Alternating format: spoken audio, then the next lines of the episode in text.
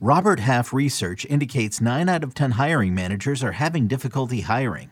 If you have open roles, chances are you're feeling this too. That's why you need Robert Half. Our specialized recruiting professionals engage with our proprietary AI to connect businesses of all sizes with highly skilled talent in finance and accounting, technology, marketing and creative, legal, and administrative and customer support. At Robert Half, we know talent. Visit RobertHalf.com today.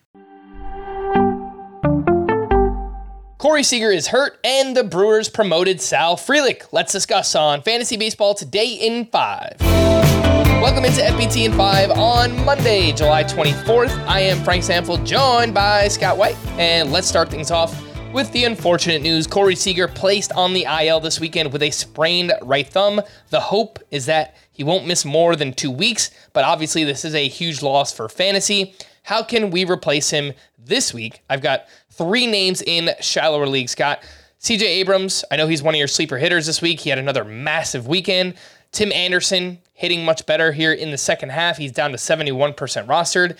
And Orlando Arcia has homered in three of his last six games. Scott, how would you rank those names for this week? Abrams, Anderson, and Arcia. Well, I mean, if Abrams is among my 10 sleeper hitters for this week, I think he has to be number one, and it probably would be anyway because of the, the, the, the speed he's suddenly learned to tap into and hitting for some power recently, too.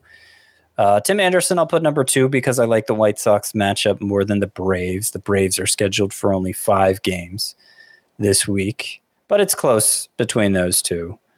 Uh, if if if he is available in an even shallower league, Ha-Seong Kim uh, he's 84% rostered on CBS, but I saw he's out there in a couple of my leagues, and he has, I, I, I, think, emerged as somebody who you might keep in your lineup even after Seager returns, considering he's eligible at second and third base as well, providing speed and power and batting leadoff for the Padres much of the time. Uh, he's he's up to more head-to-head points per game this season than Dansby Swanson. Mm good recommendation there in Ha-Seong Kim. If you're just looking for a middle infielder, it doesn't necessarily have to be a shortstop. Two other names uh, on Scott's sleeper hitters list Edouard Julien and Wilmer Flores for this upcoming week. The Brewers promoted their outfield prospect Sal Frelick, who is a 23 year old former first round pick from back in 2021. The numbers this season in the minors, Scott, were underwhelming. I know he's uh, dealt with some injuries this year, Sal Frelick has. Last year in the minors, he hit 331 with 11 home runs and 24 steals, 38% rostered, you know, widely available. What size leagues do you think we should be looking to add Sal Frelick? Well, real quick, you said he hit 331 last year. That's true. 365 in 46 games after coming up to to AAA. So, uh, yeah, it's it the the weirder thing for him is how poorly he's performed this year coming back from thumb surgeries. Kind of surprised he got called up when he did, but hey, he has four hits already in two games. That's basically what Sal Frelick does. He gets hits of a non-home run variety. He's fast enough to steal bases. How much he provides remains to be seen. I, I think it's a very similar profile to Steven Kwan so the question is, is Frelick going to be a little bit worse than Kwan, maybe a little bit better than Kwan? Because if it's the former, a little bit worse, he's fringy. If he's better, then he's close to must start.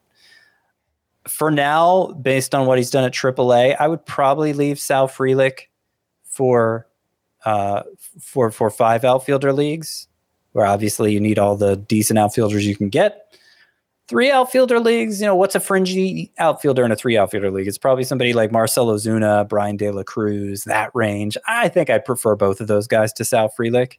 Doesn't mean Frelick couldn't get hot and, and, and change the math there, but I'm not rushing out to add him in three outfielder leagues. One name we talked a lot about recently, Scott, Alex Kirilloff. Who would you rather have, Frelick or Kirilloff? If it's just a one week situation, Kirilloff he is a hot hand play, and I prefer the Twins matchups this week.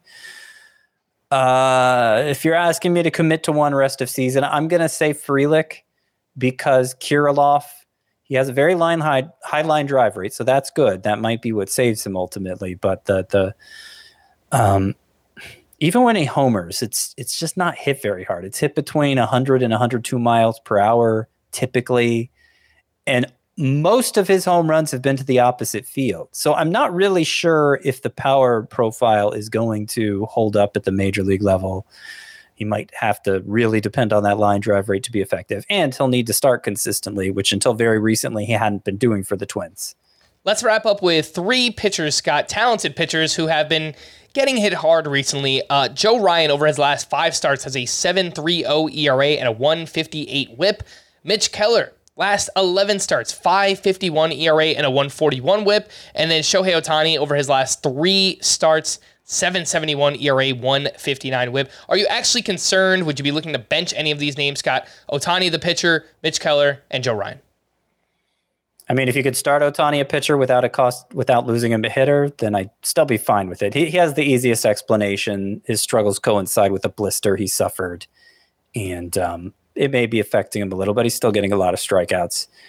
The other two are trickier. Joe Ryan, uh, 11 of his 19 home runs this year have come during that five start stretch. And he's a fly ball pitcher, an extreme fly ball pitcher. It's it's both a blessing and a curse. And we're seeing the bad side of it recently. I do think he'll come out of it and be fine, but you, you're taking your lumps for now. Uh, Keller, Keller's probably the most concerning of all, and I think it's I, I think probably he performed over his head early on, but he's kind of performing under his head right now because in this most recent start, he at least got 15 swinging strikes. He hadn't been getting any swinging strikes at all recently. So that's an encouraging sign. He allowed three home runs, did Keller, but he's not going to do that very often. I, I think it was a step in the right direction, but you are going to see some inconsistency with him moving forward. So I'd, I'd play the matchups with both Ryan for, and Keller for right now. More likely to start Ryan between the two, though. All right, for more extensive fantasy baseball coverage, listen to the Fantasy Baseball Today podcast on Spotify, Apple Podcasts, the Audacy app or anywhere else podcasts are found. Thanks for listening to Fantasy Baseball today in five, and we'll be back again tomorrow. Bye bye.